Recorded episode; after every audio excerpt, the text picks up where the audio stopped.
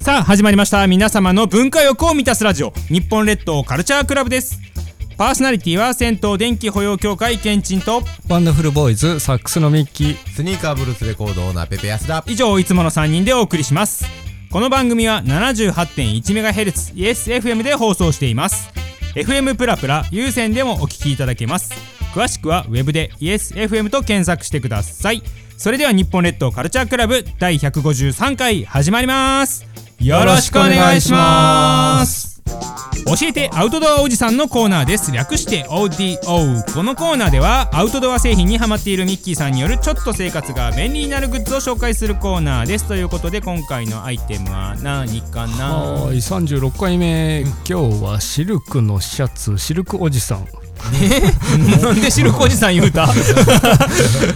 シルクおじさんですよ絹絹今日絹お絹じですよ絹おじさんモンベルなんですけど、はいちょっとねいい値段するんですよ、はいあの先々週というか年末にねやりました公開収録でもありましたけど、うんはいはいはいレースレイヤあーーとはいいうのはいがはいレイヤーレイヤー、はいはいはいはい一番下地になるところですけれど、まああの速乾性とかねいろいろありましたけど、まあ、シルクという素材がですうね、ん僕も初めて知ったんですけれうど、ん人間の皮膚というかタンパク質に近いんですって。あああーもともとねその蚕っていう動物から取ってるもんねそうなんですよ、うんえそんなことあるんだみたいなことを思ったんですけど、うというわけで素肌に当たりが柔らかいとうーん一番柔らかい、うーん確かに肌触りも柔らかいからね柔らかいん柔うんらかい、うんうん、なのであの肌荒れとかね、ちょっとそういうのが気になる人とかね、化学繊維が苦手な人はシルクすごくいいと。でまあシルクというとお高い感じがするんですけれど、うん実際まあまあお高いんですが、んあのそれ以外のデメリットを先に言うと、デメリットあるんですねあの、ん管理が大変ああなるほどねうん穴開いちゃうとかねそうね虫食っちゃうとかね、いろいろあの、ほつれというかあの、うんうんうん引き先とかもあったり、うん高いのに穴開いちゃったみたいなね、うん耐久性にも難があるちょっとね、うんうんそれはもううんうん何かがうんうんうんうん何かがどうでそれは仕方がないね天秤なんですが、まあ、このモンベルの場合はですね、シルク90%プラスナイロン10%ということで、ちょっとだけあちょっことうだけナイロン入ってるんですね入ってるんですよ、うんそれが好都合ということで、あのだいぶ耐久性もよろしいし、まあ扱いやすいと、うんうんうん一応ねあの型崩れ防止でネットに入れて洗濯してくださいうとんうんうんうんなっておりますがまあいい値段8000円もあーすごい肌着 T シャツ肌着8000円あーさすがにアウトレットって言った意味がよく分かった肌着8000円はそうハードルが高いな靴8000円とかやったらまだねあれですけど肌着8000円はすごいななぜ僕が最初にシルクおじさんとおじ言っさたんのかわかりますかおじさんおじさんじゃないと変われへん ちょっと高尚な感じがしますよ高ね尚な感じするわ気合がいるシルク気おじさ合いんるな下着8000円ってすごいななかなかでしょう下手したら全身よりも高くなる可能性あるからなそうあサイズを間違えて買うとかあ最悪りやます最よね悪や8000円最悪や頑張ダボダボでもダボダボでも切るよ切る切る切るそ切るし切るて人目につくならテンションも上がるけど一番ベースなのであー見つかえないんですよ見えないお風呂に積極的に行こういやいやでもまああ の鎖片びらとそれこっちとどっちを取るかっていうのはどっちがいいいやそれはだってくさび語りは重いじゃないですかケンチンさんいやいやじゃあやんじゃああの見た目の見た目のやつ見た目のやつですよ前のあの鎖片びらみたいなあー鎖片びらかなインパクトででもなお風呂入られへんしなそうそうそうあれあれでああれでお風呂入られへんであれで行ったらなんかめっちゃ恥ずかしいからなこのシルクおじさんは全然ちょっといや普通普通なんです普よ通全然普通別に、うん、そんな気になる感じじゃない、ではないね。まあうん。にで、こう裾が長いっていうのがいいね。そうなんですよね、お腹とお尻の方まで守ってくれるという。っていうねまあ僕はアウトレットで買いました6000円ぐらいでしたねあーまあそれでもそれでも 買うかなどうしようかきな。ついなーねでもね一回あのそうやね。知らないのもあれなのそうそうでそうまあ試してみようかそうなやと、ね。まあそれは試してみるの大切なことですからはねい、やってみましたね、まあ今あのオールシーズン使えますので、うんうんはい冬肌着夏やもんねはい、うんいやあのポイントの中ではね静電気が起きにくいこれはいいですよあー大きいうんありますよね本当だねちょっと買ってみようかなそれは重い要ややな静電気気めちゃくちゃ重要困るよ ね最近ねほんまにあのドラム式の洗濯機ねめちゃくちゃ静電気すごくてねうんもうねうんわかるバチバチバチバチ戦ってるんですよう戦う戦うそうなんだねそうそうすごいんですよあれういんや羨ましいまあ、あのアウトドアのねあの運動するのにはあまり適さず、んどちらかというと日常着なので、あそうか動きすぎるとちょっとこうまたちょっと破れて発汗とかあーなるほど暑くなりすぎぎるとかね、ありますけれど日常的な動きに関しては、うん汗をうまいこと逃がしてくれて紫外線もカットして、肌当たりが柔らかいという感じでございましたシルクおじさんはいありがとうございますというわけで今回の「教えてアウトドアおじさん」はシルクシャツシルクおじさんでした電浴満雪のコーナーですこのコーナーは電気風呂愛好家ケンチンおすすめの電気風呂の紹介とその町のケンチンおすすめポイントを紹介するコーナーですというわけで今回三重県伊勢市最終回うん最で終ご回ざいますはいははいはいはいおすすめする電気風呂は伊勢市にあります金水湯さんの電気風呂で、えー、ケンチンおすすめポイントは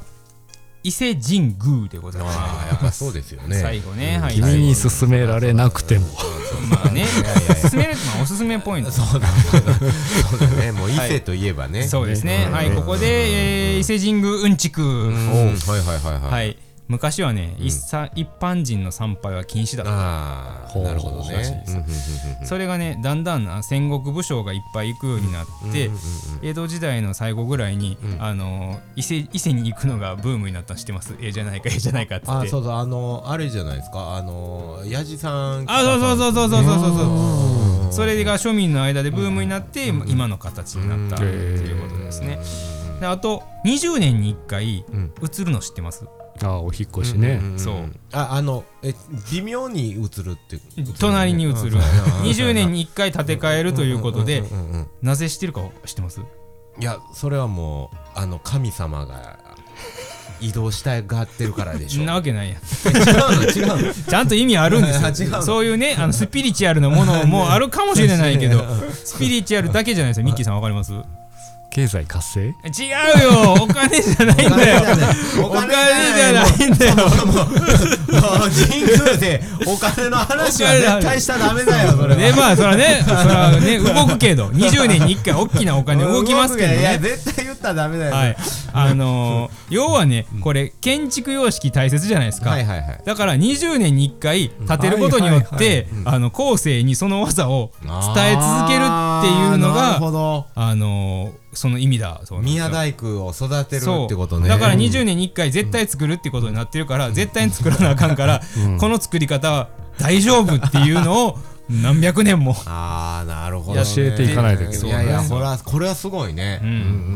んそうなんですよちょっとあのいやあれやで俺らが俗物やったとかそういうことを言ってるわけじゃないけど も、はいい、ややっぱりこうおおなんていうのこういうのねね厳かな感じやなそうね、厳かな、ちゃんとね、もうお金とか言ってる場合ちゃいますよ、 ほんまに。神がとか言ってる場合でも場合じゃないんですよはいちなみに伊勢神宮にはおみくじがないの知ってました。あーなんかねあのそれは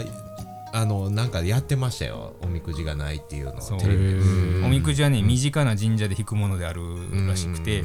その、えっと、お伊勢参りって一生に一度行けるかどうかじゃないですあーかはあは。い行って、もし大吉じゃなかったらどうなります っ次がない次が辛ないいていう説もあるみたいです。なるほどねだからね、まあね、今はまあ行きやすいですけど、我々はね、関西なので結構行きやすいっちゃ行きやすいですけど、まあねそうやね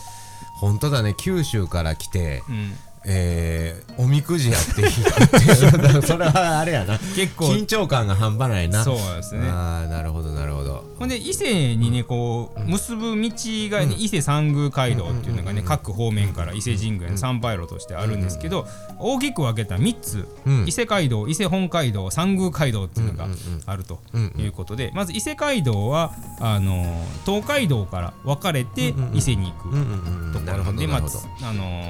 ー亀山らへんうんうんからこう分かれて亀山ちゃんのよくなんかあの通とかそっち側からこう松坂に行って、えーなえー北から伊勢に行降りてくるそうです降りてくるのが伊勢街道、うんうんうんで伊勢本街道、うんこちらはあの大阪の玉造稲荷神社からうんうんうんまっすぐうん伊勢に行くっていうなるほどなるほであと三宮街道これは桜井で分かれて、あのー山ん中通っていくどうんうんうんのがこの3つが異世界と呼ばれてるという形でなってるのでまあ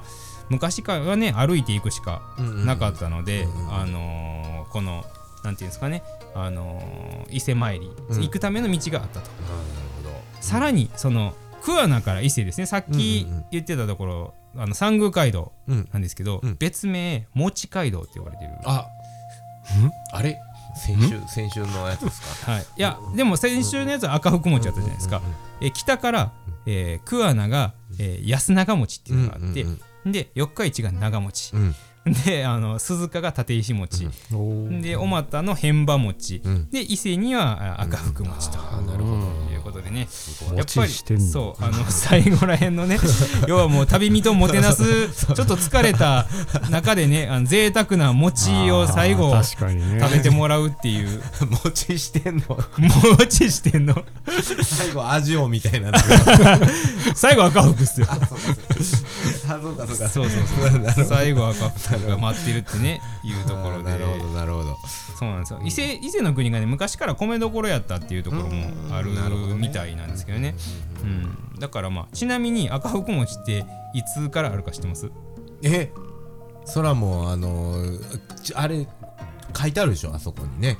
書いてないと思います、は天保4年い、一応ねいやでも適当やな、は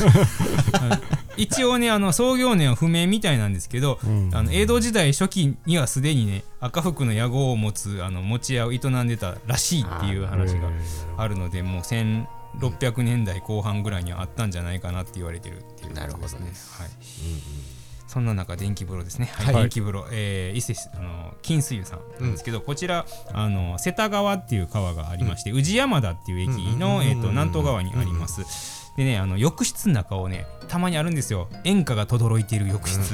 演歌がね轟いている浴室やってで電気風呂はあの十兵衛さんおでお相撲も叩くがすごいそうかそのしあの水野さんがっていうことやなあそうですあのうん中部地方なんでねうんなるほどな るほどなるほそどう黒電極をやって、うんうんうんまあ、えー強さは4ということでね、しっかりとしっかりと体に入る電気風呂ですの演で歌を聞きながら演歌を聴きながらしっかりと、聞きそうはい、どんどん行きますんで、はい、 ぜひお風呂出たらあの餅食って伊勢にお越しの際は金水さん行っていただけたらと思います